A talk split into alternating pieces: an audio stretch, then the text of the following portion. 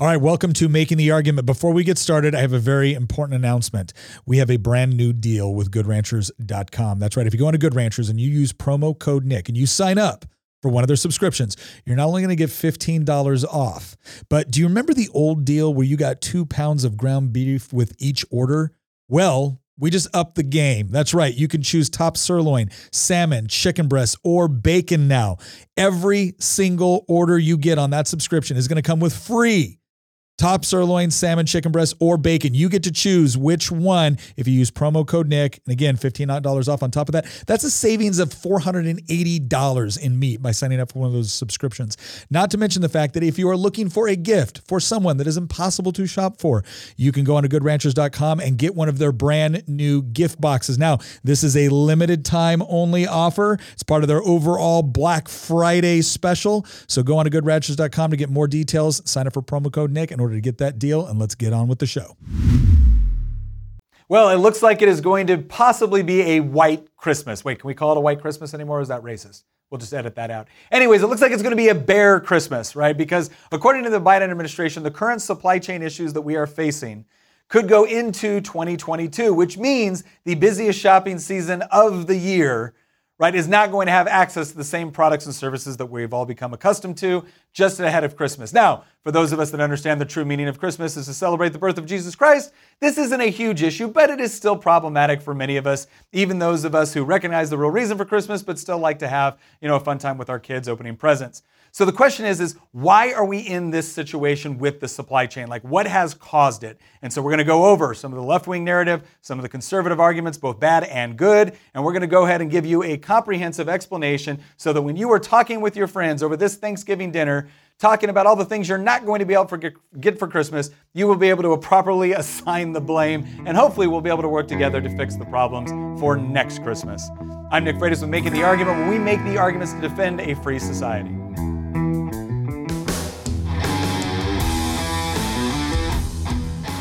Supply chain.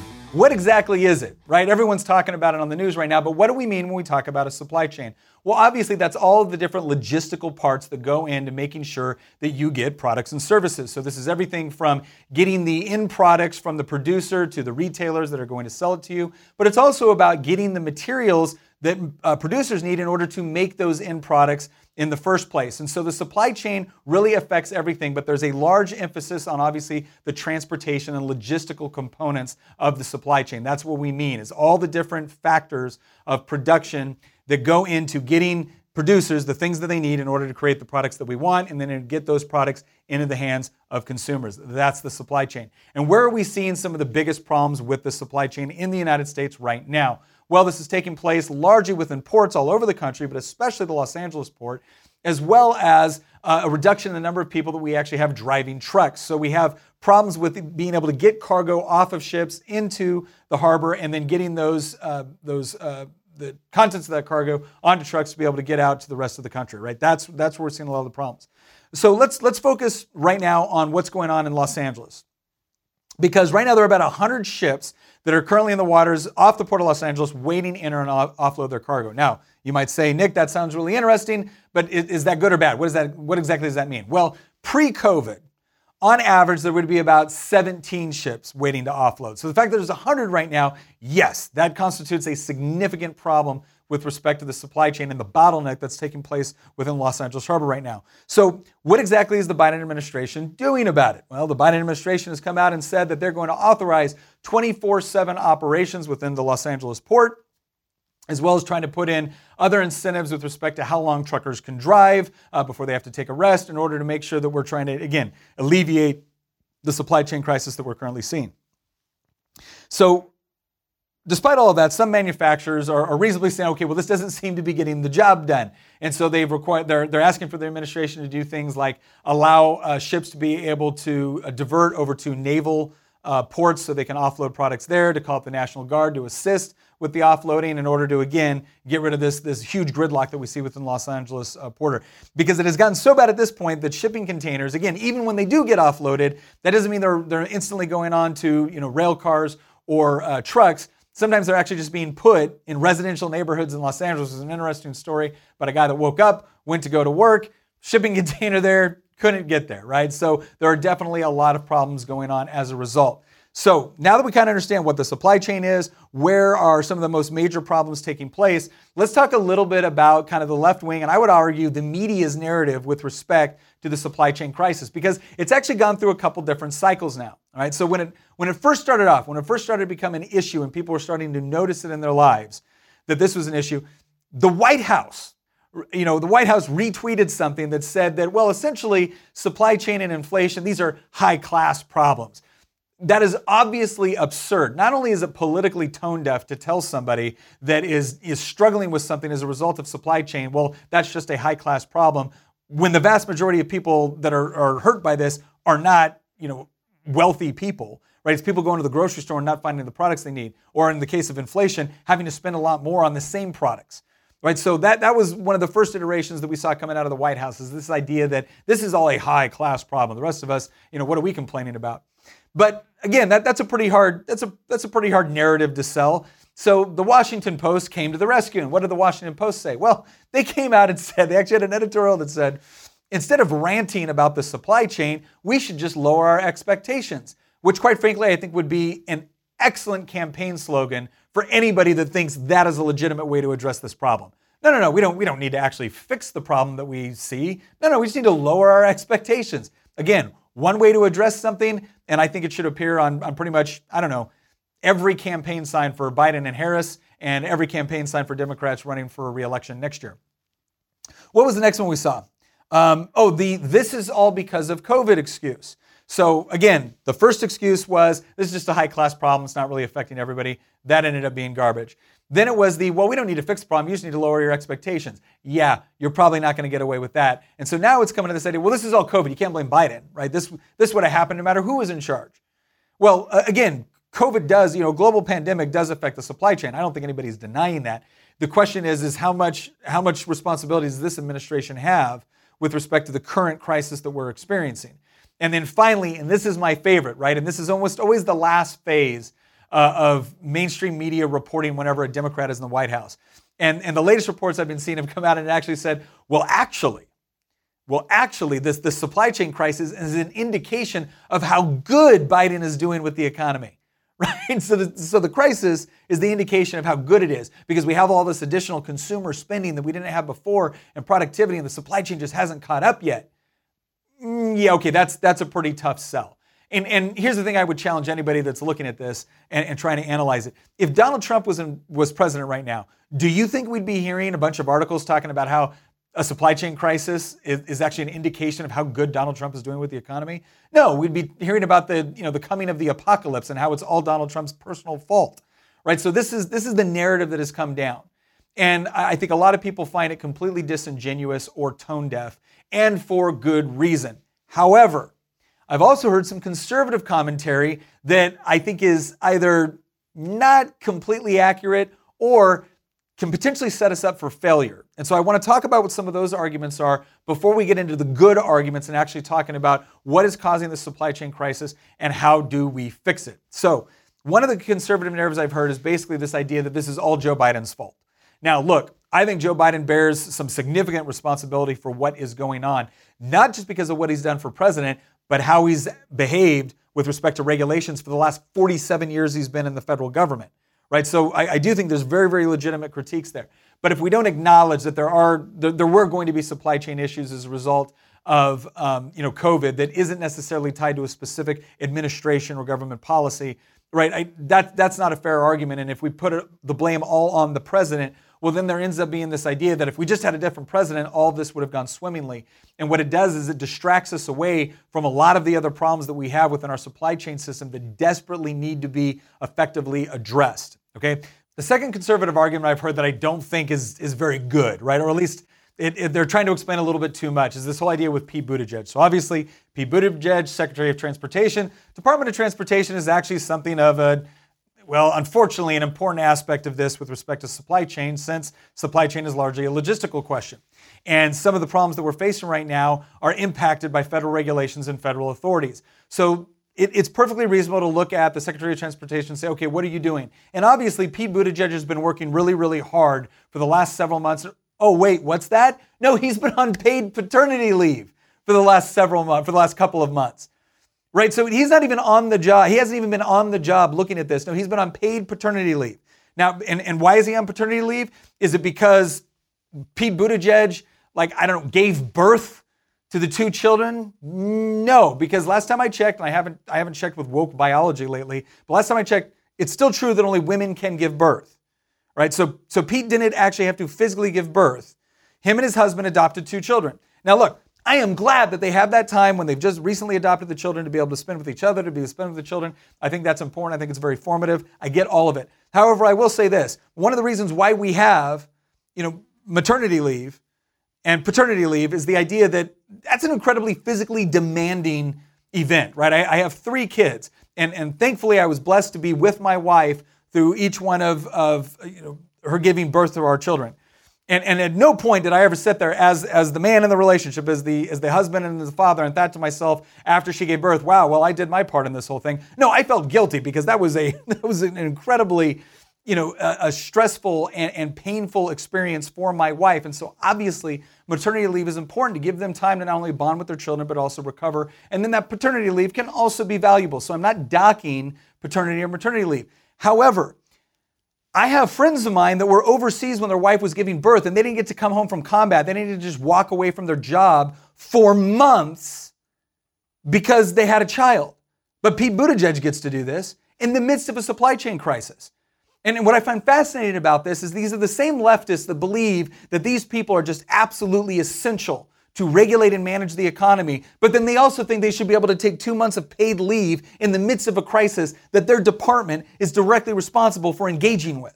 So, which is it? And the reason why I think conservatives need to be careful on putting all this blame on Pete Buttigieg is not because I don't think he bears some responsibility. It's not because I think it was irresponsible for him to just take two months off in the midst of a crisis. I think he should have been doing his job. All right, but it's because I don't want to reinforce this argument that what's really missing from this equation is a different government strongman. No, the problem is, is that we have these government strongmen with all kinds of power and authority to come in and regulate massive industries that they know little to nothing about. And that even if they were experts, would still know little to nothing about the various intricacies and what it takes to have an effective supply chain. The only way that you have efficiency within that is by actually allowing free market forces to be able to operate, not by trying to micromanage everything from the you know, Secretary of Transportation. Having said that, it is certainly fair to critique some of the things that he's done or some things that he has not done. All right, but let's move in. So those, those are the two arguments that I think that conservatives need to be careful about. You can't blame it all on Biden. You can't blame it all on Buttigieg. Not just because that's not reality, but you can't do it either because you don't want to reinforce this argument that the real problem is is that we don't have enough executive branch power to deal with these decisions. Right? Because ultimately, as we're going to demonstrate in our next segment talking about good conservative arguments, is that it was a lot of federal overreach and intervention into the economy that has created this supply chain, or at least set uh, set the environment for it to become even worse or exacerbated as a result of some of the natural things that took place as a result of COVID.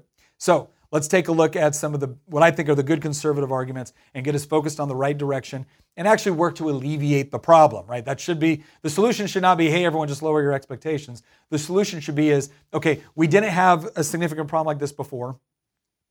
How do we properly identify what is currently happening right now, and then how do we fix it to not only alleviate the current crisis, but to hopefully be able to effectively plan for potential future ones. So the first thing we need to do here is understand something that, again, going back to the original point, is Biden, Biden completely to blame? No, but is he partially to blame? Absolutely. For instance, he's been sitting there bragging about how he's authorized 24/7 operate 24/7 operations at the Los Angeles port in order to alleviate the bottleneck. Great. So how long has that been going on? Uh, well, from the last report from the uh, Long Beach Times, uh, exactly zero days.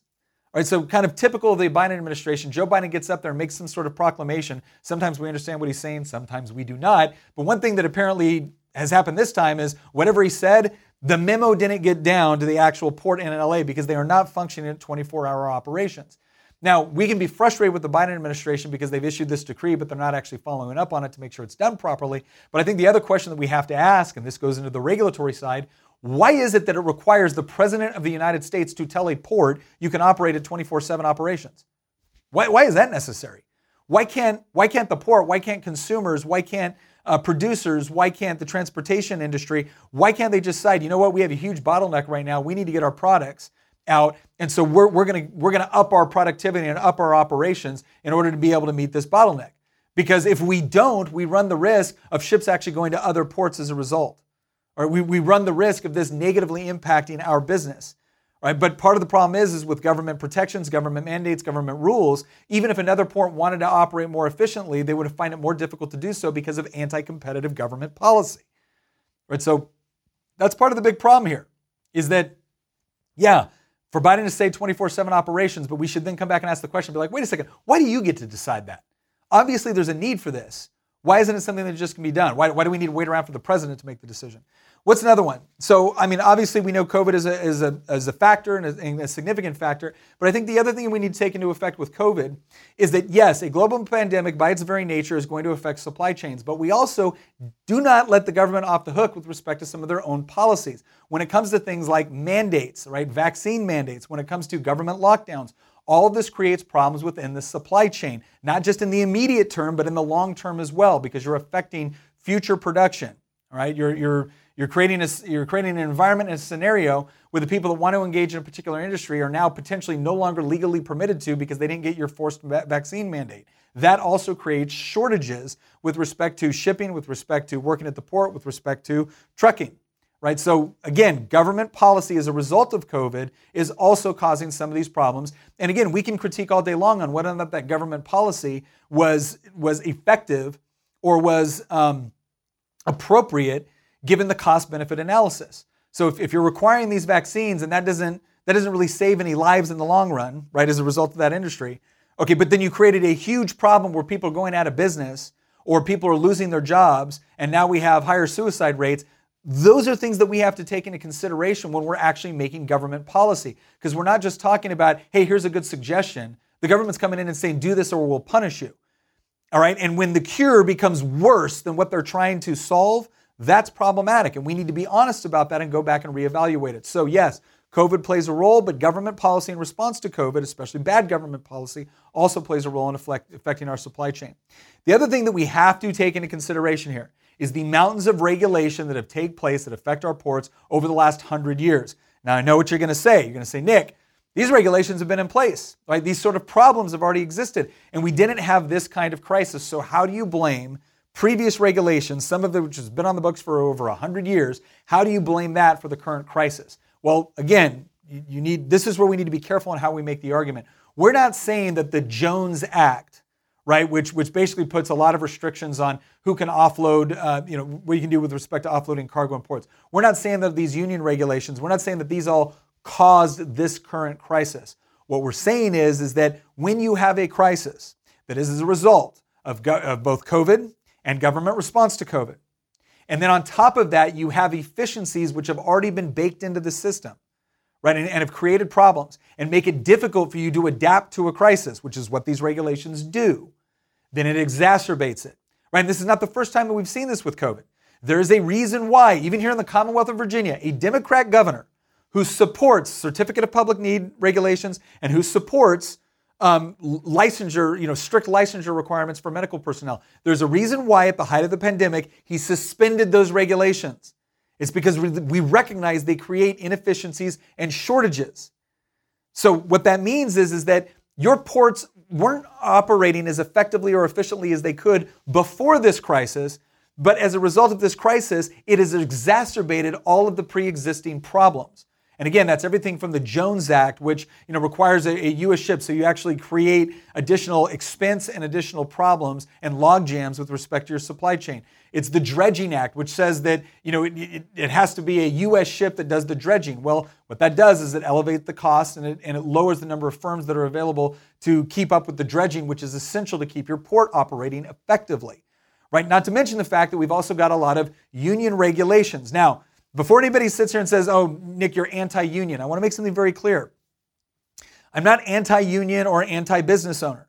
What I am anti is the government coming in and tipping the scales in the favor of one person or another in a negotiation for which the government does not have any legitimate constitutional role to intervene in.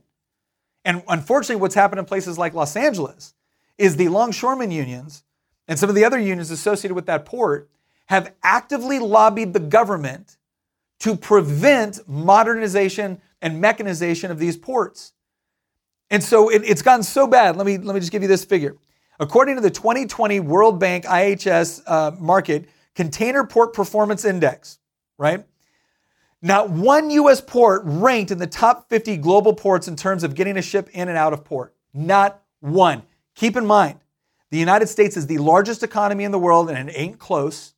And we are the largest importer in the world. And yet, not one of our ports ranked number one.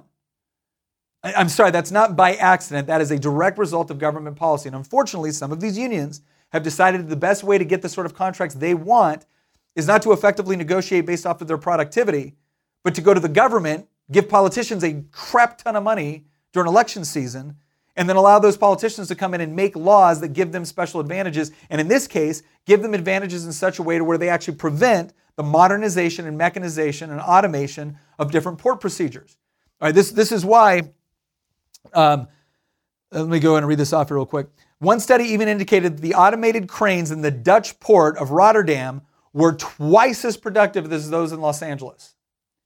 Now, why is the union doing this? Well, because if they can actually prevent modernization and mechanization and automation, they, they think they can get more union jobs, which means more union dues, which means they're more powerful politically, which means they can charge much higher rates for their labor. Right? And, and the left routinely cheers this. Until, of course, you get to a point when a port is operating far less efficiently than it should be operating. And unions aren't understanding that the bottom line is you might have saved certain jobs, but you actually killed other ones that would have been created if the supply chain could operate more effectively. Because new mechanization and new modernization doesn't just kill jobs, it actually moves jobs from one place in the economy where they're no longer needed to other places in the economy where they are desperately needed. But if you pervert that entire process, you not only hurt labor long term, you also hurt the consumers and the producers in the here and now who need to get access to the products and services they desperately require. Right? So, so that's a big part of the problem that we're seeing right now. And again, if, if we want to effectively address our supply chain, the answer is more free market solutions. The answer is more competition. The answer is greater supply. The answer is, is greater opportunities within that industry, not allowing certain protected entities, whether they be industry or labor unions, because industry also has to answer for this. There, there are industries, there are business owners that have also run to the government for protection. So I don't want you to think I'm just picking on labor unions right here. I'm picking on anybody that goes to the government to try to prevent competition right? So they try to feather their own nest with either regulations or your tax dollars through subsidies, and they create inefficiencies that then get horribly exacerbated during a crisis. Right? So let's let's let's wrap this up. So again, the supply chain crisis is in part as a result of COVID, in part as a result of government policies specifically associated with COVID. These are things like mandates and lockdowns. And then a part of it is, is literally decades old regulations that have been creating inefficiencies within our supply chain system for decades, but now those supply chain uh, problems are exacerbated as a result of a crisis that the market is not able to effectively adapt to in a timely fashion because of those regulations. And now we're starting to see the, the exacerbated effect of them, not just the normal effect, which you know every day causes prices to go up or, or uh, inefficiencies within our supply chain. Okay, so those are those are the you know those are the aspects within this supply chain debate. Again, the bad conservative argument is to simply just chalk this all up to Joe Biden or Pete Buttigieg. Both of them deserve some of the blame, but if we really want to get to a point where we can solve this issue in the here and now and create a more efficient, more effective supply chain system in the future, then we're going to need to properly identify the different federal interventions, regulations, and the different state interventions and regulations that are actually causing these inefficiencies 24 7, 365 days out of the year, but that we only really notice as being especially egregious during a crisis, right? If we can actually provide for more free market solutions, provide for more competition, provide for more supply, then what we're going to see is more options. We're going to see a far more resilient supply chain system. I'm Nick Freitas from Making the Argument. Thank you very much for joining us. Please like, share, subscribe, follow, all those good things. Also, if you're on Spotify or Apple Podcasts, leave, a, leave us a five star rating, write us a review, let us know what sort of episodes you'd like to see in the future. I'm Nick Freitas with Making the Argument, where we make the arguments to defend a free society. We will see you next episode.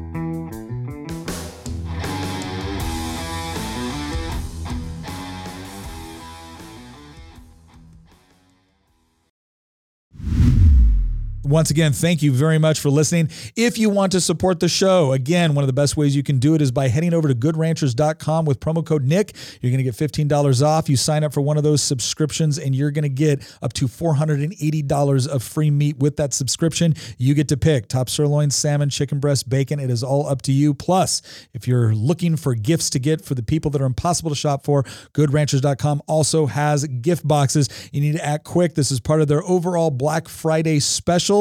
So head on over to goodranchers.com, use promo code Nick, and once again, thank you for listening.